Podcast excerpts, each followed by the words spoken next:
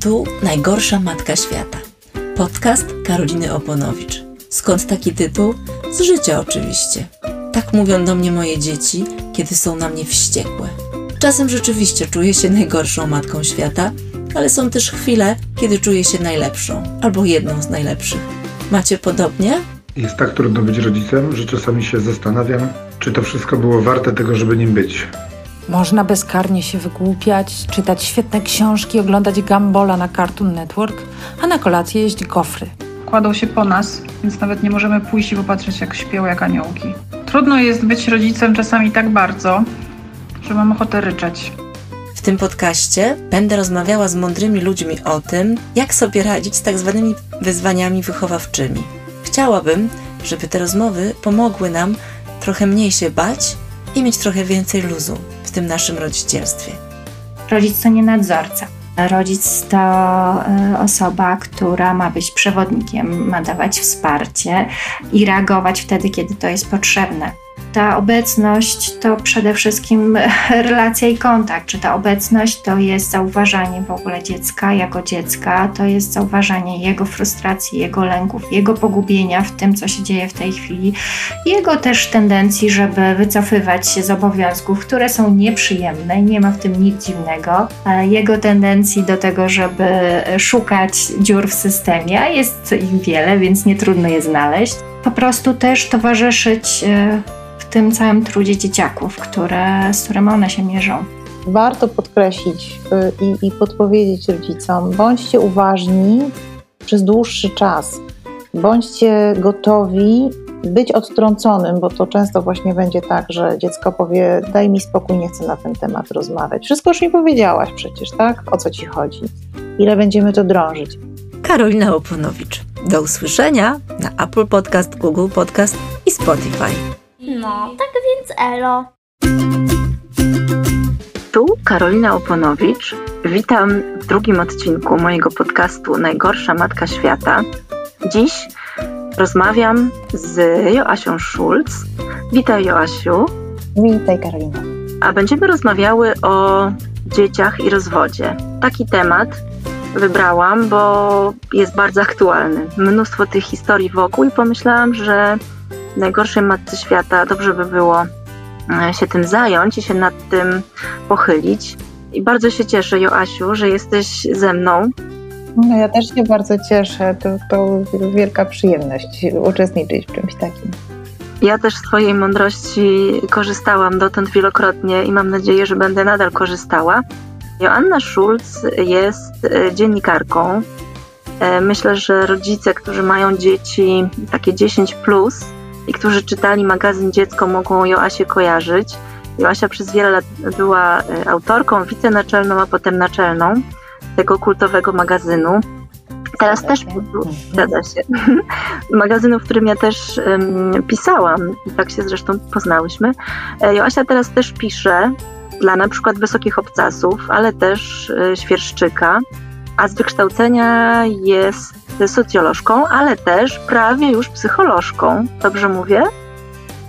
Tak, studia już skończyłam. Jeszcze przede mną ostatnie momenty przed obroną pracy magisterskiej. Bardzo, bardzo trzymam kciuki, ale też jestem spokojna o sukces Twojej obrony, Joasiu. A ten temat, o którym mówimy dzisiaj, czyli temat rozwodu, e, jest Ci szczególnie bliski, dlatego że Jesteś autorką e, książki pod tytułem Sama Mama. To taki zupełnie nietypowy poradnik. Poradnik dla mam, ale też e, słyszałam już od wielu ojców, że z niego korzystają. Jak przejść przez rozwód dobrze? Tak, podtytuł, podtytuł brzmi dokładnie jak przejść przez rozwód i żyć dalej. I rzeczywiście ostatnio jeden z czytelników, panów, trochę z sympatią, ale jednak mnie przyatakował leciutko, że dlaczego e, we wstępie kieruje się głównie do kobiet, bo przecież mężczyźni też powinni tę książkę czytać.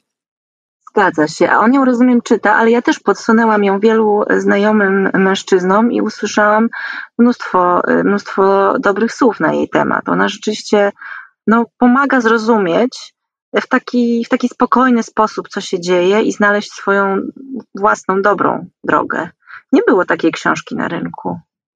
Nie było, a ponieważ ja y, przechodziłam sama rozwód i y, to mając małe dzieci, bo moje córki miały 6 lat i 2 lata, kiedy rozstawaliśmy się z ich tatą, to miałam takie wrażenie, że coraz więcej osób przychodzi do mnie i pyta się, co, co zrobić, jak rozmawiać z dziećmi na ten temat, e, jak ukoić ich lęk, czy można jakoś to mm, trochę złagodzić, to rozstanie. I, i tak dużo e, miałam e, tych rozmów, że w końcu stwierdziłam, że właściwie to może warto napisać książkę na ten temat bo jeżeli moje doświadczenia, które nie były łatwe, mają się jakoś komuś do czegoś przydać, jeżeli rozmowy ze specjalistami, które sama przeprowadziłam i dla siebie, ale też i z myślą o innych, mają komuś pomóc, no to, to ja lubię tak e, działać, że, że, e, żeby to, co jest trudne, przekuwać w coś, co jest pomocne. Więc jak sami widzicie, e, no, lepszego gościa trudno by było do rozmowy na ten właśnie temat znaleźć. Jestem przekonana, że to jest jedna z wielu rozmów okołorozwodowych. Tych tematów nie brakuje, ale chciałabym zacząć, bo cały ten podcast e, ma być, ma pokazywać perspektywę dzieci. Przede wszystkim perspektywę dzieci, po to, żebyśmy my, rodzice, mogli z większym spokojem i zrozumieniem odnosić się do tego, co one przeżywają i jak się zachowują. Joasiu, powiedz, e, czy ty też masz takie wrażenie, że wokół, nas e, coraz więcej ludzi się rozstaje, coraz więcej jest rozwodów, ale też takich rozstań nieformalnych, bo przecież nie wszyscy są związani ze sobą ślubem takim cywilnym czy kościelnym, ale sporo jest tych rozwodów ostatnio, co? No jest sporo. To jest też oczywiście taki mechanizm, że jeżeli nam się coś przydarza, to, to zwracamy baczniej uwagę na to, co się dzieje wokół nas właśnie w tym kontekście, więc zwykle e, ci, którzy akurat się spodziewają dziecka, to wszędzie widzą naokoło kobiety w ciąży, a e, i tutaj taki mechanizm też może, może oczywiście działać, ale statystyki to potwierdzają, no jest więcej rozstań, jest więcej rozwodów. I to można rozumieć dwojako. To może być i dobrze, i źle, i oczywiście mm, zaraz się pewno y, parę osób y, oburzy, jak to dobrze. Znaczy, to nie, wiadomo, że to nie jest dobrze, jeżeli rodzice się rozstają i dzieci tracą pełen dom. Pod warunkiem, że ten dom był na pewno dobry, że był dobrym e, środowiskiem, że tam można było patrzeć na dobre relacje, na miłość, na szacunek. A jeżeli miałyby dzieci patrzeć na coś e, bardzo złego i krzywdzącego, to wydaje mi się, że to może i lepiej, że więcej teraz osób ma odwagi w sobie, żeby podjąć y, krok taki, żeby, żeby na przykład y, nie tkwić w jakimś złym związku dla tak zwanego dobra dzieci, bo bardzo dziwnie jest pojmowane to dobro dzieci często. To znaczy, z perspektywy osób dorosłych, wydaje się, że to dobro dzieci nie zawsze tak naprawdę im wychodzi na dobre. Chciałam się do tego odnieść. Sama przeprowadziłam wiele rozmów z bliższymi, dalszymi znajomymi o tym, gdzie jest ta granica, e, za którą jest już tylko gorzej. To znaczy, Mamy też w naszym społeczeństwie, które tą kulturą katolicką stoi, e, taki szacunek dla rodziny i takie przywiązanie do tej myśli, że ta pełna rodzina to jest najważniejsza rzecz, to jest ten fundament, e, to jest ta baza e, i że tą rodzinę trzeba za wszelką cenę ratować. I to jest taka myśl, którą mamy w głowach, niezależnie od tego, czy teraz jeszcze chodzimy do kościoła, czy nie chodzimy, ale mam wrażenie, że to jest bardzo duży element naszej kultury. No a z drugiej strony w tych związkach też różnie się dzieje i te osoby, które mm, no, mają kłopoty w swoich związkach i które myślą o rozwodzie, gdzieś też z tymi myślami się biją. A co będzie z dziećmi? A czy to im nie zaszkodzi? A jak dzieci to przeżyją? Wiem, że to jest wielkie i szerokie pytanie, ale czy ty może do takiej odpowiedzi na to pytanie doszłaś e, i w trakcie pracy nad książką, ale też licznych rozmów, e, które przeprowadzasz z osobami w tej sytuacji? Kiedy to jest ten moment, za którym już właśnie jest tylko gorzej? Jakie sytuacje mogłyby świadczyć o tym, że jednak dziecko w rodzinie, gdzie tata i mama mieszkają osobno, miałoby się lepiej? Mhm. Wiesz, y, znaczy, no, jeżeli do czegoś udało mi się do, dojść w toku moich różnych rozmyślań, rozmów, przegryzania się przez ten temat, to do tego, że tak naprawdę nie ma prostej odpowiedzi i wszystkie sytuacje są bardzo indywidualne i bardzo złożone. Powiedziałaś tutaj taką ważną rzecz, że mm, w naszej kulturze uważa się, że mm, że rodzina to jest coś, czego trzeba bronić za wszelką cenę. I teraz mm, zastanówmy się nad tym, jaka jest ta wszelka cena, e, bo rodzina ma być dla ludzi. To w niej ma się człowiek czuć bezpiecznie. To ma być taką bezpieczną przystanią i oazą, do której się wraca z, do, z, z takiego świata, który jest pełen no, różnych emocji, i dobrych, i trudnych, i, i zagrożeń, e, i, i, w którym się spotykamy z ludźmi, którzy nas w jakiś sposób krzywdzą i ranią, a w domu ma być bardzo bezpiecznie i ma być, e, ma być takie wsparcie, to ma być fundament, to ma być miejsce, w którym możemy się rozluźnić, wszystkie te nasze zbroje zdjąć. Tak samo dorośli, jak i dzieci. Dzieci też noszą te zbroje, ubierają się w nie do szkoły, E, do, wychodząc do grupy rówieśniczej i tak dalej, i tak dalej, bo się może pewnych rzeczy obawiają, ale dom ma być bezpieczny. I teraz to, to myślę, że to jest taki pierwszy warunek. Mm, zastanówmy się, czy w domu, który dziecku czy dzieciom fundujemy, jest bezpiecznie, ciepło, dobrze, czy też okazuje się, że przyjście do domu to jest gorsza rzecz niż, niż bycie na zewnątrz. Czy, czy dziecko tak naprawdę w tym domu ma szansę się zregenerować, zaufać komuś, poczuć się zrozumiane, akceptowane, z różnymi swoimi trudnymi zachowaniami też często. Oczywiście mm, ja mówię tutaj trochę o, o takiej sytuacji idealnej, ale bo wiadomo, że zawsze w każdym domu zdarzają się takie momenty, kiedy komuś puszczą nerwy, ktoś się na kogoś e, wydrze, będzie jakaś awantura i komuś się zrobi przykro. Ale w domach e, dobrych e, i takich wzmacniających, potem ludzie do siebie przychodzą, przepraszają, wyjaśniają sobie i dalej chcą ze sobą być. W momencie, kiedy mamy dom, w którym ludzie nie bardzo chcą ze sobą być i raczej siebie unikają, i raczej, kiedy mijają się w przedpokoju, to tak wciągają trochę brzuch, żeby się przypadkiem o tę drugą osobę nie oprzeć i nie otrzeć.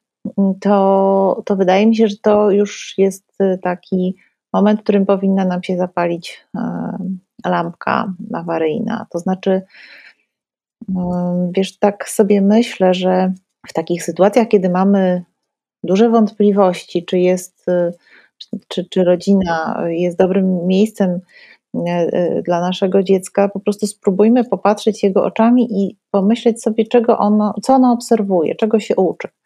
Bo jeżeli obserwuje, że są konflikty między bliskimi ludźmi, ale ci ludzie się potrafią jakoś tam pogodzić, że w trudnych chwilach są razem, że jak ktoś choruje, to inni się o niego troszczą, no to, to jest okej, okay, tak? bo tak wygląda życie. Ale jeżeli dziecko na przykład widzi, że mm, tata krzyczy na mamę i e, nieustannie ją upokarza, albo mama na tatę, tak, w drugą stronę. Jeżeli widzi, że, że wszystko jest tylko na pokaz, że w niedzielę idziemy na obiad do dziadków elegancko ubrani, ale przez cały tydzień to można po prostu siekierę powiesić, tak ciężka jest atmosfera. Jeżeli ludzie się po prostu nie lubią, nie szanują, pogardzają sobą, no to to nie jest dobre środowisko, żeby wychowywać człowieka, tak mi się wydaje. Znaczy, żeby mu pokazywać, że warto być z drugim blisko, tak? Bo, bo dziecko uczy się relacji y, w rodzinie. Jeżeli się nauczy, że ludzie sobą mogą pomiatać, źle siebie traktować albo są wobec siebie absolutnie obojętni, to tego właśnie się nauczy na przyszłość. No właśnie, ja mam wrażenie, że um, niektórym rodzicom wydaje się, że jeśli nie ma awantur, jeśli nie ma wyzwisk, e, jeśli oni przy dzieciach się nie kłócą, a ewentualne nieporozumienia załatwiają wtedy, kiedy dzieci już śpią, to nie ma problemu. Um, że wtedy jakoś oszczędzają dzieci. Tak, to jest dosyć częste przekonanie, mm, absolutnie nieprawdziwe. Dzieci mają e, niesamowitą intuicję, doskonale wyczuwają emocje, które są niewypowiedziane, ale są gdzieś tam głęboko odczuwane.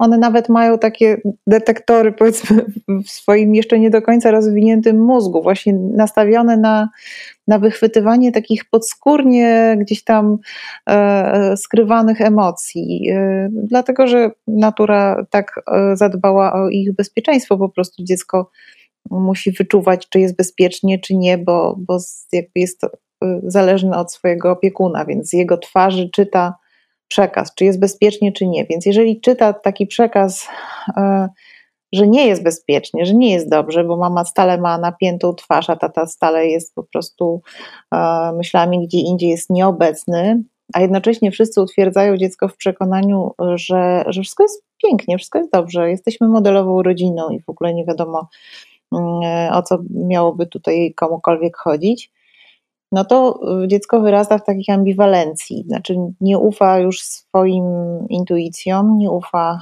temu, co odbiera, co czuje, mm, dowiaduje się jakichś zupełnie innych rzeczy, a tak naprawdę wie, jak jest. To bardzo często mówią e, terapeuci, do których przychodzą po latach, już jako dorośli ludzie, osoby, które pochodzą właśnie z, z takich rodzin, które no, były tylko z pozoru razem.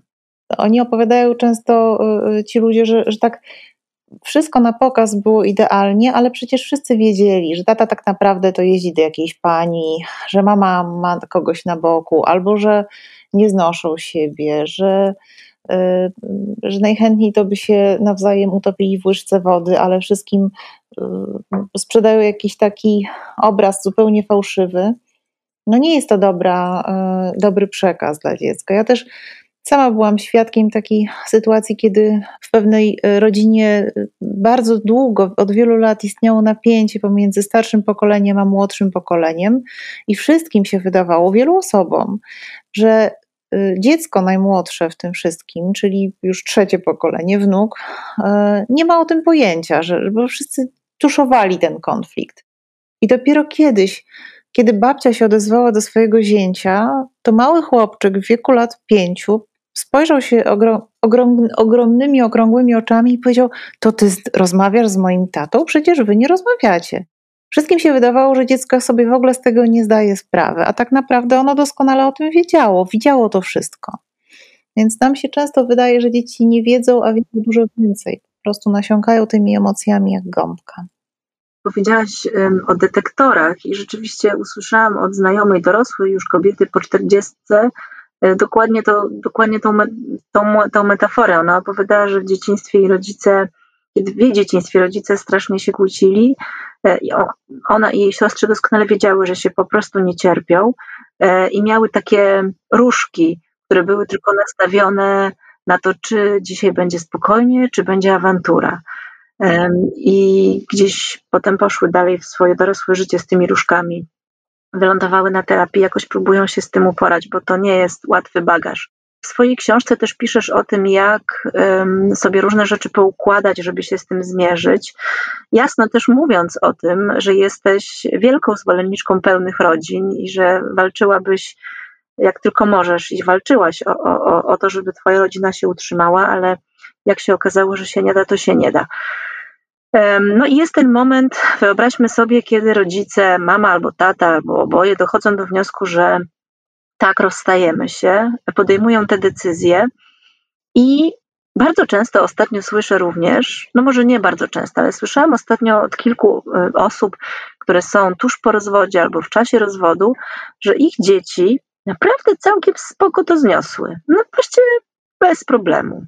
I albo ja mało wiem o życiu, albo brakuje mi wyobraźni, a może jestem taką pesymistką, ale jakoś ciężko mi sobie wyobrazić, żeby dzieci, nawet jeśli ta rodzina przed rozstaniem była słaba, jeżeli ta atmosfera w tej rodzinie była słaba, to ciężko mi sobie wyobrazić, że dla dziecka to, że jednak ten dom się rozpada, nie jest żadnym problemem. Ty spotkałaś takie, takie rodziny, takie sytuacje, gdzie dziecko rzeczywiście nie miało problemu z rozstaniem rodziców? Ja spotkałam takich rodziców, którzy o tym mówią, tak jak tobie. Y, dokładnie też takie y, teksty słyszę i wtedy myślę sobie, że to jest taka sytuacja, w której rodzice bardzo chcą w to wierzyć z jakiegoś powodu, e, albo rzeczywiście mają takie obserwacje i wtedy mm, zainteresowałabym się tym, dlaczego tak właśnie jest, że dzieci nie ujawniają swoich emocji, że tak to gładko przyjęły, bo no jednak jeżeli y, rodzice mieszkali razem, ze ślubem czy bez ślubu, y, wszystko jedno, z punktu widzenia dziecka nie ma żadnej różnicy, po prostu y, jest rodzina, są dzieci i któregoś dnia mm, dzieci dowiadują się, że rodzice się rozstają i, i nie reagują w żaden sposób. To jeżeli nie reagują w żaden sposób, powiedzmy przez pierwszym momencie, przez parę dni nic o tym nie mówią, to ja myślę sobie, że to jest taka strategia, to jest taki sposób na przetrawienie trochę tej wiadomości, e, bo tak się rzeczywiście zdarza, że dziecko, nie wiem, mówi, aha, odwraca się, idzie się bawić klockami albo e, lalkami i, i już. Za jakiś czas, być może mm, prędzej czy później, zaczyna się odzywać na ten temat. Pojawiają się jakieś sytuacje, w których e, dziecko komunikuje, że coś jest dla niego jednak trudne, nowe, że nie wie, jak to teraz będzie. W takiej idealnej sytuacji byłoby oczywiście dobrze, gdyby oboje rodzice byli na tyle spokojni w całym tym procesie rozstawania się, żeby spokojnie opowiedzieli dziecku o tym, y, jak rozstanie wpłynie na jego życie, wytłumaczą mu, że oni nadal są rodzicami i tu się nic nie zmienia, kochają dziecko tak samo jak kochali e, i ono zawsze może na nich liczyć. Idealnie byłoby, gdyby po rozstaniu rodzice mieszkali w miarę niedaleko siebie, żeby się potrafili dogadać w kwestiach opieki nad dzieckiem mm, i żeby y, to rozbicie jednego domu na dwa przebiegało z poszanowaniem, tego, co w tym wszystkim właśnie może odczuwać dziecko. Ale tak się nie zawsze dzieje. Powiedziałaś o tym, że, że są dzieci, które sobie z tym właśnie e, rzekomo tak radzą, że, e, że po nich to trochę spływa jak woda po gęsi. No to, to są dwie możliwości właśnie. Albo kompletnie nic ich nie łączyło z rodzicem, który zniknął i od, odszedł, w co trochę trudno mi jest uwierzyć, albo bardzo skrzętnie chowają y, wszelkie pytania na ten temat, swoją złość, e, swój smutek, e, swoją wściekłość na jedno i drugie z rodziców, bo przecież e, jeżeli się nie wie, dlaczego tak się stało, to równie dobrze kieruje się złość i na tego rodzica, który z dzieckiem zostaje, i na tego, który odchodzi. To, to, to, to może być i w tę, i w tę stronę. Emocji w tym wszystkim tak naprawdę powinno być bardzo dużo. Nie wyobrażam sobie sytuacji, w której by nie było. I jeżeli trwa takie zamrożenie, takie uśpienie tych emocji, to nie jest to, yy, przynajmniej jeżeli to trwa, utrzymuje się przez dłuższy czas, to nie jest to dobry objaw, dlatego że emocje niewyrażone zwykle odzywają się po czasie, w różnych formach, w różny sposób, czasem dopiero w wieku dorosłym, czasem w wieku nastoletnim. Ja już mam e, dosyć duże dzieci, bo od rozstania mojego z, z moim byłym mężem minęło ponad 10 lat. I trochę już też mam takie swoje spojrzenie na naszą historię i wiem, że, że to się bardzo zmieniało. To była sinusoida i u jednej i u drugiej córki bardzo różnie te emocje się uzewnętrzniały. Czasem było ich mniej, czasem więcej, ale potrafiło być tak, że po pięciu latach coś wybiło raptem. Jakaś zazdrość, jakiś zawód, e, jakieś e, niespełnione oczekiwania, że któryś z nas jakoś inaczej się zachowa. To nie jest tak, że jeżeli się rozstaliśmy i po miesiącu dziecko jest spokojne, to znaczy, że tak, e, że tak już jest i że to się zakończył ten proces. Czyli mamy mu dawać przestrzeń. Ja pamiętam taką radę jakiej udzieliła mnie psycholożka, kiedy przygotowywałam się do rozmowy ze swoimi dziećmi, której mieliśmy z moim jeszcze wtedy mężem powiedzieć im, że się rozstajemy. I ona powiedziała: Słuchajcie, jak im powiecie, to to jest bardzo ważne, żebyście usiedli sobie przy stole, tak normalnie, spokojnie powiedzieli im, ale potem zadbajcie o to, żeby przez najbliższe godziny być z nimi. One mogą chcieć iść do innego pokoju, ale postarajcie się po prostu ten, ten, ten dzień tych kilka godzin y, być blisko, bo one mogą na różne sposoby reagować. Mogą krzyczeć, mogą płakać, mogą nic nie mówić, y, mogą się zanurzyć w książce czy w jakiejś muzyce i chcieć też się odciąć. Dajcie im na to przestrzeń. Tak, to jest bardzo mądra rada. E, myślę sobie tylko, że, że mm, to jest oczywiście kwestia na samą tą rozmowę, tak? że, że parę godzin i, i, i poczekajmy, co się wydarzy. Natomiast ważną rzeczą jest podkreślenie, że ta potrzeba, mm, ta dziecięca potrzeba, żeby blisko mnie był jakiś dorosły, który w razie czego mnie y, utuli, zrozumie, będę mogła czy mógł wykrzyczeć swoją złość. To jest taka potrzeba na, na długo, tak, na miesiące. W tym sensie, że warto podkreślić y, i, i podpowiedzieć rodzicom, bądźcie uważni przez dłuższy czas. Bądźcie gotowi być odtrąconym, bo to często właśnie będzie tak, że dziecko powie: Daj mi spokój, nie chcę na ten temat rozmawiać. Wszystko już mi powiedziałaś przecież, tak? O co ci chodzi? Ile będziemy to drążyć? I okej, okay, to, to wtedy y, nic na siłę, ale warto powiedzieć: Dobra, ale, ale za jakiś czas, y, jeżeli będzie chciał przyjść do mnie z, tym, y, z tą sprawą, to ja jestem tutaj. A ja też co jakiś czas będę, będę się pytać, czy wszystko jest ok, czy może chcesz porozmawiać.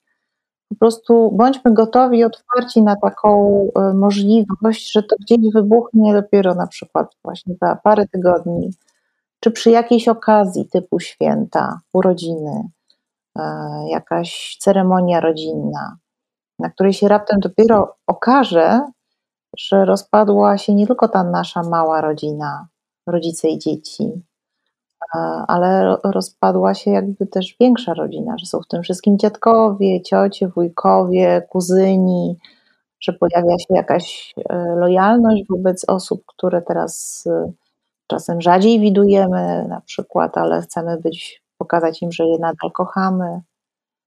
To są złożone historie. To bardzo ważne. Zgadzam się z Tobą, że ta uważność jest kluczowa, tylko bardzo często trudno nam o nią. Jesteśmy w tym okresie okołorozwodowym, mówię o nas dorosłych, jesteśmy zamotani, jesteśmy poranieni, jesteśmy pełni lęku, smutku, y, złości, no bardzo różnych emocji i naprawdę tak trudno, trudno wtedy o uważność. Tak, i, i, ja myślę, ja myślę, wiesz, że to jest bardzo ważne, żeby w tym wszystkim też być autentycznym, znaczy też nadal nie, nie udawać, że wszystko jest wspaniale. I jeżeli ja płaczę, bo mnie coś w rozmowie z moim byłym mężem zraniło, tak, to ja mam prawo do tych łez. Tylko pamiętajmy o jednej bardzo, bardzo ważnej rzeczy, że rozstajemy się jako partnerzy, ale dzieci nadal chcą mieć dwoje rodziców, wobec których tak samo są lojalni, tak samo ich kochają. Czym innym jest powiedzenie: Słuchaj, ja teraz płaczę, jestem w gorszej sytuacji, bo po prostu jest mi smutno, tak? I, i no, mogę być taka trochę rozkojarzona, tak? Nie, nie bardzo mam siłę teraz się z tobą bawić, e, ale obiecuję, że nie wiem, że jutro pójdziemy na plac zabaw. To jest ok, ale. E, Najgorszą chyba rzeczą, jaką rodzice niestety robią często dzieciom, jest to, że no, twój tata tak mnie zdenerwował, po prostu tak mnie wkurzył, że y, zrobił coś takiego, że ja teraz płaczę. Zobacz, to wszystko przez niego i to jego wina. To, to obarczanie winą, to, to takie szczulcie na, na tego drugiego rodzica jest z jednej strony gdzieś tam no po prostu jesteśmy zranieni, ale to jest straszna krzywda wobec naszego, dla naszego dziecka, tak, bo to pamiętajmy cały czas, że dziecko właśnie ma oboje rodziców, ma geny ich obojga. E, to tak jakbyśmy źle mówili o połowie genomu naszego dziecka, tak? bo ono przecież od tego taty ma połowę siebie. Więc jeżeli ja źle mówię o tym tacie, to tak jakbym też godziła w dziecko. To, to bardzo warto pamiętać cały czas, nie, nie mówić źle o tym drugim człowieku. Hmm, tak, właśnie pamiętam, jest taka książka skandynawska opowiadająca o rozstaniu rodziców. Niestety nie pamiętam w tej chwili tytułu, ale tam jest taka, ona jest obrazkowa i bardzo działa na wyobraźnię i właśnie opowiada o tym, jak dziecko patrzy na, na rozstanie i ta, ta sytuacja wojny między rodzicami, takiej już otwartej wojny jest bardzo, bardzo destrukcyjna. I to jest rzeczywiście super ważne, żeby takich rzeczy nie mówić, choć pewnie trzeba często zaciskać zęby. Ale też powiedziałaś jeszcze wcześniej o jednej bardzo ważnej rzeczy, która też mi się wydaje um, warta zapamiętania, o tym poczuciu bezpieczeństwa, że to my dorośli musimy w tej, tej sytuacji, trudnej sytuacji, dziecku narysować świat na nowo i powiedzieć mu: tak, my się rozstajemy, od tej pory Twoje życie będzie wyglądało tak, tak i tak. E, ja pamiętam, że moje dzieci zadawały bardzo dużo szczegółowych pytań podczas tej pierwszej rozmowy, o to, jak będą wyglądały wakacje, a kto będzie chodził na wywiadówki, a kto będzie je odwoził na treningi. Bardzo dużo było tych pytań i to, że myśmy sobie to wcześniej z ich tatą rozkminili, naprawdę bardzo pomogło. Miałam wrażenie, że one dostały od razu, no oczywiście stresującą, stresujący nowy świat, no bo to jakaś sytuacja, z którą nie miały dotąd do czynienia, przerażająca, ale jednak już jakaś stabilna i określona. Tak, to, to bardzo dobrze, że tak się e, udało. To też fajnie, że one pytały, bo to znaczy, że, e, że udało się zaspokoić właśnie ich konkretne e, potrzeby, takie wiedzenia, tak, co, co będzie, co będzie ze mną, co, co, jak to będzie wszystko wyglądało. Moje dzieci akurat nie pytały, one też były młodsze. Mm, ja się tak trochę czułam, że tak nawijam, opowiadając im, bo akurat u nas się tak ułożyło, że to ja im mówiłam o tym, że się rozstajemy tak się trochę czułam, że tak, tak mówię, może za dużo mówię, może, może nie to, co powinnam. Oczywiście cały czas towarzyszy człowiekowi w głowie taka, taki e, monolog wewnętrzny, taki głos z ofu mówi, a po co ty to mówisz? Może to bez sensu, może, może tego za dużo, a może co innego powinnaś powiedzieć. Więc starałam się myśleć sobie sama dla siebie, że no robię najlepiej jak potrafię w tej chwili to też chyba ważne, żeby taką jakąś wyrozumiałość i czułość dla siebie mieć w tym momencie, bo tak naprawdę to jest strasznie trudne. Nie dość, że trzeba się zająć swoimi emocjami, które są w tym czasie kompletnie podruzgotane i jakoś też ogarnąć taką y, życiową, logistyczną sferę, czyli nie wiem, kwestie kredytu, mieszkania, rozwodu, tak, adwokata, y, alimentów i tak dalej a jednocześnie trzeba być tym wsparciem i tą ostoją i tą oazą spokoju dla dzieci. No to, to, to jest trochę nie, nie, nie do wykonania, żeby to było tak absolutnie idealnie i wiadomo, i to trzeba sobie od razu jakby wybaczyć, wiadomo, że się popełni jakieś błędy. E, rada taka jest, że, że jeżeli e, człowiek jest kompletnie rozsypany, no to dobrze by było ściągnąć kogoś bliskiego, takiego, kogo dzieci lubią, ufają, nie wiem, siostra, e, mama, tata, czy, czy ktoś bliski, przyjaciółka, niech, niech troszkę przejmie takiego mm, codziennego bycia z dziećmi, zabaw z nimi, tego, żeby, żeby, e, żeby one miały tą swoją codzienność w miarę niezaburzoną, e, no i się jakoś próbować pozbierać w międzyczasie, tak, żeby przynajmniej jeden przytomny, responsywny, dorosły y, i taki y, ogarnięty emocjonalnie był gdzieś w pobliżu dzieci. Mm, no, oczywiście to, to, jest, y, to jest bardzo trudna i wielowątkowa taka sytuacja, natomiast no, rzeczywiście dobrze jest nakreślić, co będzie dalej. Oczywiście my też nie wiemy co, tak do końca, co będzie dalej. Nigdy tego nie potrafimy do końca przewidzieć, ale ale warto mówić o tym, co będzie na pewno. No na pewno będzie tak, że będziemy Was oboje bardzo kochać, będziemy się starać, żeby było tak i tak. Tata się na przykład postara wynająć mieszkanie niedaleko, ale zobaczymy, jak to będzie. Ja też z opowiadań innych rodziców wiem, że czasami dzieci się y, uwa swoją uwagę koncentrują na takich rzeczach, które nam do głowy nie przyszły, na przykład, czyli e, pierwszą reakcją na wieść o rozwodzie jest to, że aha, czyli będę miała u taty swój własny pokój, i jak tam będzie na przykład, tak? I już się zaczyna meblowanie w wyobraźni e, tego pokoju. Reakcje mogą być naprawdę zadziwiające. To mogą być i, i, i jakaś rodzaj, jakiś rodzaj euforii i podekscytowania, i obojętność, i rozpacz. Z czego ta rozpacz jest może najbardziej oczywista. E, I ta rozpacz daje nam takie poczucie, że rozumiemy, co się stało, tak, my powiedzieliśmy swoje, czy też dziecko się dowiedziało, teraz ono rozpacza. Jak przestanie rozpaczać, no to już zakończony proces. Tak, aczkolwiek e, rozpacz oczywiście kroi serce e, rodziców i, i to jest to, czego się najbardziej obawiają przed tą rozmową i często tę rozmowę odwlekają w nieskończoność, bo się tak bardzo boją właśnie reakcji dzieci. I czasami nawet pojawia się taka myśl, że Jezu, to może ja tak źle robię, że to może się wycofam z tego wszystkiego. I zaczyna się takie mówienie, że no, no może kiedyś będzie lepiej między nami, i no to to już jest też fatalne, bo to, to pokazuje dzieciom, że, że ci rodzice nie wiedzą w ogóle o co im chodzi, tak? Czy oni się rozstają, czy się nie rozstają. Bardzo wydaje mi się ważne jest takie pokazanie, że naprawdę rozstajemy się i nic teraz tego nie zmieni. Znaczy tego w ogóle nic nie zmieni. To jest nasza decyzja, myśmy ją podjęli. To nie jest jakby ty nie masz dziecko wpływu na te decyzje. Niestety bardzo mi jest przykro. Będziemy cię zawsze kochać, zawsze będziemy za tobą murem, ale ty nie możesz wpłynąć na to, żebyśmy byli e, ze sobą z powrotem razem. Tak samo jak nie ty jesteś winien czy winna temu, żeśmy się rozstali to zupełnie nie ma z sobą nic wspólnego. I to też ważne, żeby to wybrzmiało, bo dzieci niestety mają skłonność do obwiniania się za rozstanie rodziców. I, i właściwie w tej rozmowie też, czy tej, czy pierwszej, czy, czy w kolejnych rozmowach warto to podkreślić, że ty nie masz nic z tym wspólnego, nie zrobiłaś nic, ani nie zrobiłeś nic złego ani takiego, z jakiego powodu, że, że dlatego się rozstaliśmy. To, to jest nasza decyzja, nasza dorosłych.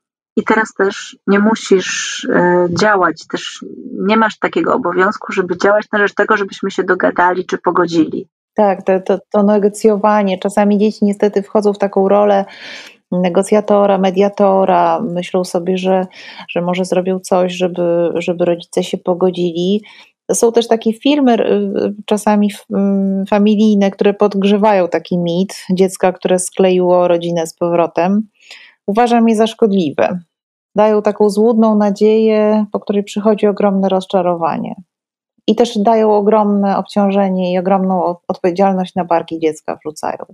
Że oto ono jest, y, może sprawić, że rodzice będą z powrotem razem na pewno potrzebują bardzo dużo y, mm, empatii i czasu, i też takiego, mm, te, tego, żeby rodzice pamiętali, że swoją decyzję o rozwodzie oni podejmowali przez jakiś tam czas. Powiedzmy, czy trwało to parę lat, czy parę miesięcy, to już nie ma większego znaczenia, ale oni do tej decyzji dojrzewali. I oni o tym mówią teraz dziecku, i często jest takie oczekiwanie, że dziecko to tak po prostu przyjmie, łyknie i już to jednak pamiętajmy, że, że przynajmniej tyle czasu, ile myśmy dochodzili do tej decyzji, to dziecko też może to trawić, tak? Y, nie wymagajmy od, w każdym razie od dziecka więcej niż od siebie, czyli od, od dorosłych, że tak po prostu się bez żadnego buntu, bez żadnych, y, bez żadnych emocji po prostu przyjmie tą, tą informację. Y, druga rzecz, która jest na pewno bardzo ważna, to to, żeby postarać się, żeby w tym czasie, kiedy jest tak ogromna zmiana w życiu dziecka, że na przykład jedno z rodziców się wyprowadza, to żeby starać się zminimalizować wszystkie inne zmiany. Więc jeżeli się da tak dogadać, żeby na przykład dziecko nadal mieszkało w tym mieszkaniu, w którym mieszkało, żeby chodziło nadal do tej samej szkoły, żeby nie musiało się przeprowadzać, żeby nie musiało rezygnować ze swoich ukochanych zajęć dodatkowych, z treningów czy jakichś innych form aktywności. Jeżeli to by się udało utrzymać, e, całą tę otoczkę taką e, codzienną, to na pewno jest to z korzyścią. To nie znaczy, że, że w ten sposób dziecko nie zauważy rozwodu rodziców, tylko po prostu będzie miało poczucie, że nastąpiła ogromna zmiana, ale poza tym świat jest w miarę przewidywalny i stabilny. Mm, I to na pewno pomaga radzić sobie z taką ogromną zmianą znowu kłania się wielokrotnie cytowana w podobnych sytuacjach, w kontekstach zasada maski tlenowej w samolocie. Najpierw załóż tę maskę sobie, a dopiero potem próbuj ratować e, swoje dziecko czy, czy osoby, które masz pod opieką, bo jak ty padniesz, to nikomu nie pomożesz, nikomu, nikogo nie uratujesz. To jest też taka e, z mojej strony obserwacja moja osobista. Mnie się długo wydawało, że ja wszystko po, po tym rozwodzie jakby ogarniam. Byłam ogromnie przemęczona, ogromnie z, e, zestresowana, bardzo pracowałam intensywnie, e, dużo wzięłam sobie na głowę i wydawało mi się, że to wszystko ogarniam, dopóki nie zobaczyłam kiedyś siebie samej w, przechodząc ulicą w jakimś y, oknie wystawowym i zobaczyłam po prostu zgarbioną y, kobietę z zamarłą twarzą w takim grymasie y, nieszczęścia i zmęczenia. I pomyślałam sobie, Jezus Maria, to moje dzieci mnie taką właśnie widzą. Czyli ja taką im twarz pokazuję, mimo że tak mi się wydaje, że ja to wszystko mm, jakoś staram się robić dobrze, ale dla nich najważniejsze jest nie to, żeby miały tam, nie wiem, codziennie y, pełnowartościowy obiad trzydaniowy i, i super wakacje, tylko żeby mogły patrzeć się na mnie i się do mnie uśmiechnąć, a nie zamierać w przerażeniu. No i wtedy podjęłam też różne decyzje związane z tym, żeby o siebie zadbać właśnie, żeby, e, żeby pójść na terapię, żeby się wesprzeć e, też od strony medycznej i nie twierdzę, że zawsze mi to idealnie wychodzi, ale nauczyłam się tego, że zanim się tak rzucę na pomoc komuś i będę e, ratownikiem, to żeby najpierw zadbać właśnie o siebie i trochę siebie wzmocnić. No chyba nie możemy zapominać, że to my jesteśmy ostatecznie dorośli i nawet jeśli chwilowo jest nam gorzej, jesteśmy w gorszym momencie, to jesteśmy zobowiązani wobec naszych dzieci do tego, żeby skorzystać z pomocy, może psychoterapeuty, może psychiatry, może jakiejś jeszcze innej po to, żeby stanąć na nogi i żeby być też stabilnym dorosłym w naszym domu. Absolutnie y, masz rację. To znaczy, wręcz powiedziałabym, że w wielu przypadkach dopiero po rozwodzie dzieci y, nawiązują y, jakąś bliższą relację z rodzicem, który wcześniej, na wcześniejszym etapie był bardzo mało zaangażowany w wychowanie i mało uczestniczył w życiu domowym, bo zwykle jest tak, że y, sąd na wniosek rodziców y, akceptuje taki plan opieki rodzicielskiej. Teraz to się troszeczkę uprościło wszystko, ale w każdym razie, no, do czegoś rodzice się zobowiązują, na coś się umawiają i zwykle jest tak, że tam, nie wiem, na przykład dziecko u taty spędza co drugi weekend, tak, i ileś tam razy w tygodniu e, się widują, to zależy, czy, czy blisko się, czy daleko mieszka. Czyli co drugi weekend ten, powiedzmy, tata, bo to częściej jest tata, ma na całe te dwa dni dziecko, od rana do wieczora i w nocy.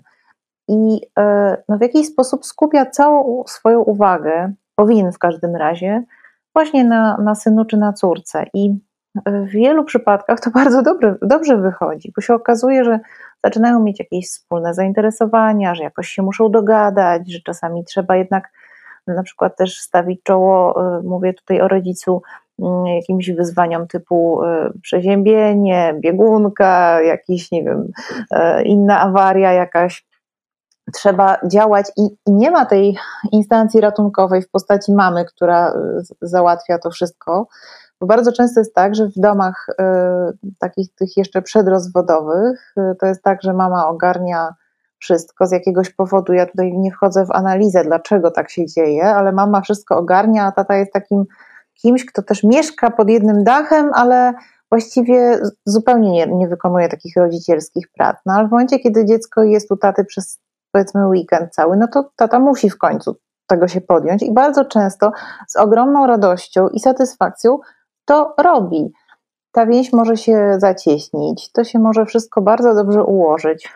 Znam naprawdę dobre przykłady e, takich, e, takich rodzin, w których się e, naprawdę dobrze rozwinęła relacja i dziecka z rodzicem, który odszedł, i tych rodziców e, po jakimś czasie też. Zwykle trzeba trochę czasu, żeby się jakoś okrzepły emocje, żeby, żeby trochę się dogadać między sobą, ale, ale udaje się porozumieć. E, I myślę, że, że tutaj naprawdę jest dużo takich optymistycznych wątków. Są, są dzieciaki z e, rodzin, które z czasem stają się rodzinami patchworkowymi. Jest e, powiedzmy, jest mama i tata, ale są też ich partnerzy, którzy stają się bliskimi dorosłymi, są jakieś kolejne dzieci. I okazuje się, że e, osób do kochania jest coraz więcej. Więc to wcale nie musi być tak, że rozwód wszystko przekreśla i jest taką studnią bez dna, która tylko y, nas pochłania. Ja też jeszcze o jednej rzeczy chcę powiedzieć, bo mówimy tu o dzieciach, ale jednak ja chcę jeszcze podkreślić, że to wbrew pozorom doświadczenie rozwodu dla kobiety też może być, czy, czy, i dla mężczyzny też, tylko ja patrzę na bardziej na, na kobiecą swoją perspektywę, e, chociaż, chociaż w książce piszę o, o, o męskiej również, ale że to może być też zmiana, która jest najpierw bardzo trudna, a potem jest zmianą na dobre. Czasami właśnie po rozstaniu, po, po zakończeniu związku, który był w jakiś sposób niszczący i e, drenujący z energii, że, że odzyskujemy wiarę w siebie, że, że rozwijamy skrzydła, więc może być potem pięknie. Ja, y, ja twierdzę, że, że naprawdę czeka y, na każdego z nas jakiś kawałek szczęścia i rozwód tego zupełnie nie przekreśla. Pięknie o tym piszesz w swojej książce Sama Mama. E, szczerze, e, mocno, ale to też bardzo, mam wrażenie, sugestywnie robisz i, i to działa na wiele kobiet i wielu mężczyzn, którzy tę książkę przeczytali, może właśnie teraz ją czytają. Asiu, ale na koniec powiedzmy jeszcze coś, co daje nadzieję, bo ja znam mnóstwo dzieci z rozwiedzionych rodzin, które wyszły na ludzi.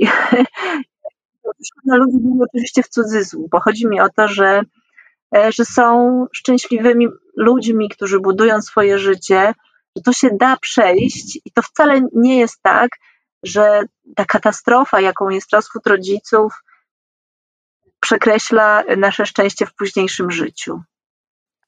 Tak, tak myślę, że, że mm, znaczy na, na pewno warto patrzeć z optymizmem w przyszłość i też pokazywać e, dzieciom, że e, po każdym, w każdej burzy przychodzi tęcza, po każdym kryzysie jest zmiana na lepsze. To jest piękny, piękny koniec e, tej naszej rozmowy. Ja sobie tak myślę, że nie będzie idealnie.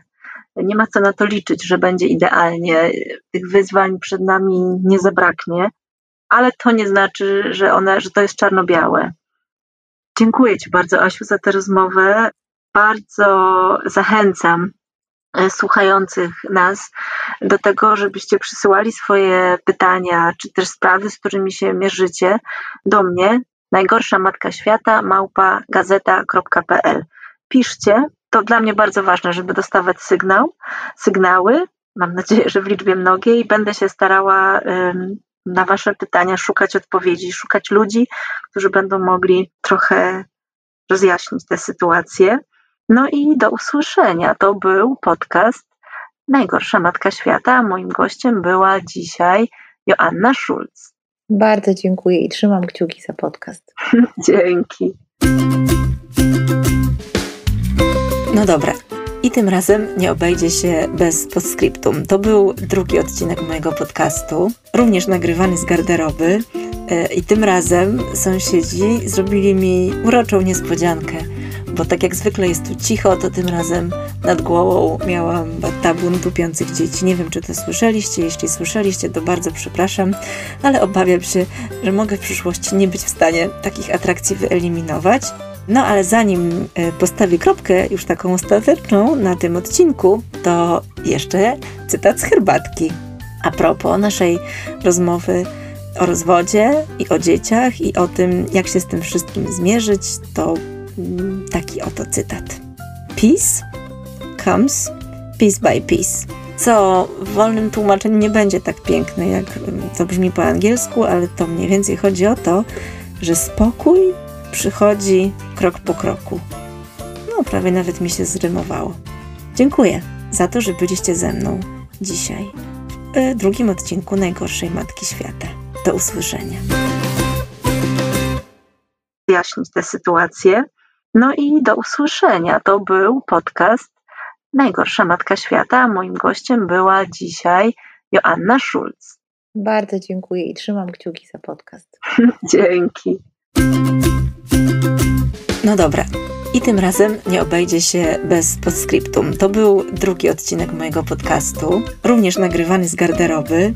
E, I tym razem sąsiedzi zrobili mi uroczą niespodziankę, bo tak jak zwykle jest tu cicho, to tym razem nad głową miałam tabun tupiących dzieci. Nie wiem, czy to słyszeliście. Jeśli słyszeliście, to bardzo przepraszam, ale obawiam się, że mogę w przyszłości nie być w stanie takich atrakcji wyeliminować. E, no ale zanim e, postawię kropkę, już taką ostateczną na tym odcinku, to jeszcze cytat z herbatki. A propos naszej rozmowy o rozwodzie i o dzieciach i o tym, jak się z tym wszystkim zmierzyć, to mm, taki oto cytat. Peace comes piece by piece. Co w wolnym tłumaczeniu nie będzie tak piękne, jak to brzmi po angielsku, ale to mniej więcej chodzi o to, że spokój przychodzi krok po kroku. No, prawie nawet mi się zrymowało. Dziękuję za to, że byliście ze mną dzisiaj w e, drugim odcinku Najgorszej Matki Świata. Do usłyszenia.